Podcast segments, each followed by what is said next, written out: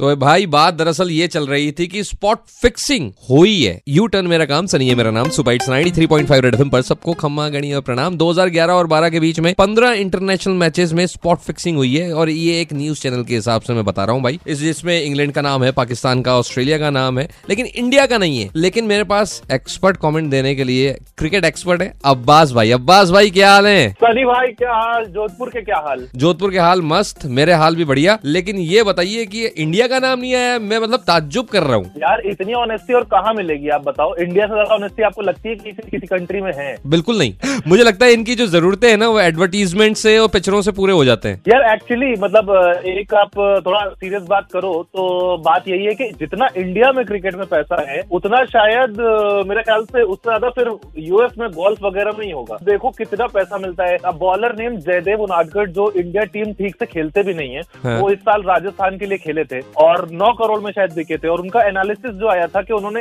एक ball IPL में कितने की डाली तो करीब बीस लाख रुपए के करीब उनकी एक बॉल आ रही थी। इस हिसाब से अगर आप देखो कि एक अननोन बॉलर को जो इंडिया टीम खेलता भी नहीं है उसको एक बॉल डालने के बीस लाख रुपये मिल रहे हैं तो कोई क्यों करेगा स्पॉट फिक्सिंग ऐसे ही चल रहा है चलने दो। अच्छा है चलते रहने दो ऐसे ही। अगर इंडिया का नाम स्पॉट फिक्सिंग में आ गया तो वैसे श्री संत आजकल बिग बॉस में नज़र आ रहे हैं ना? उनको वहाँ पे देखो वहाँ पे भी उनको पैसा मिल रहा है। हाँ पैसा उनको वहाँ पर भी मिल रहा है। वहाँ पे जितने सेलिब्रिटी उनमें सबसे बड़े कोई है तो श्रीसंत ही। बिल्कुल सही। अब्बास भाई थैंक्स अलॉट आपने अपना कीमती वक्त मुझे दिया।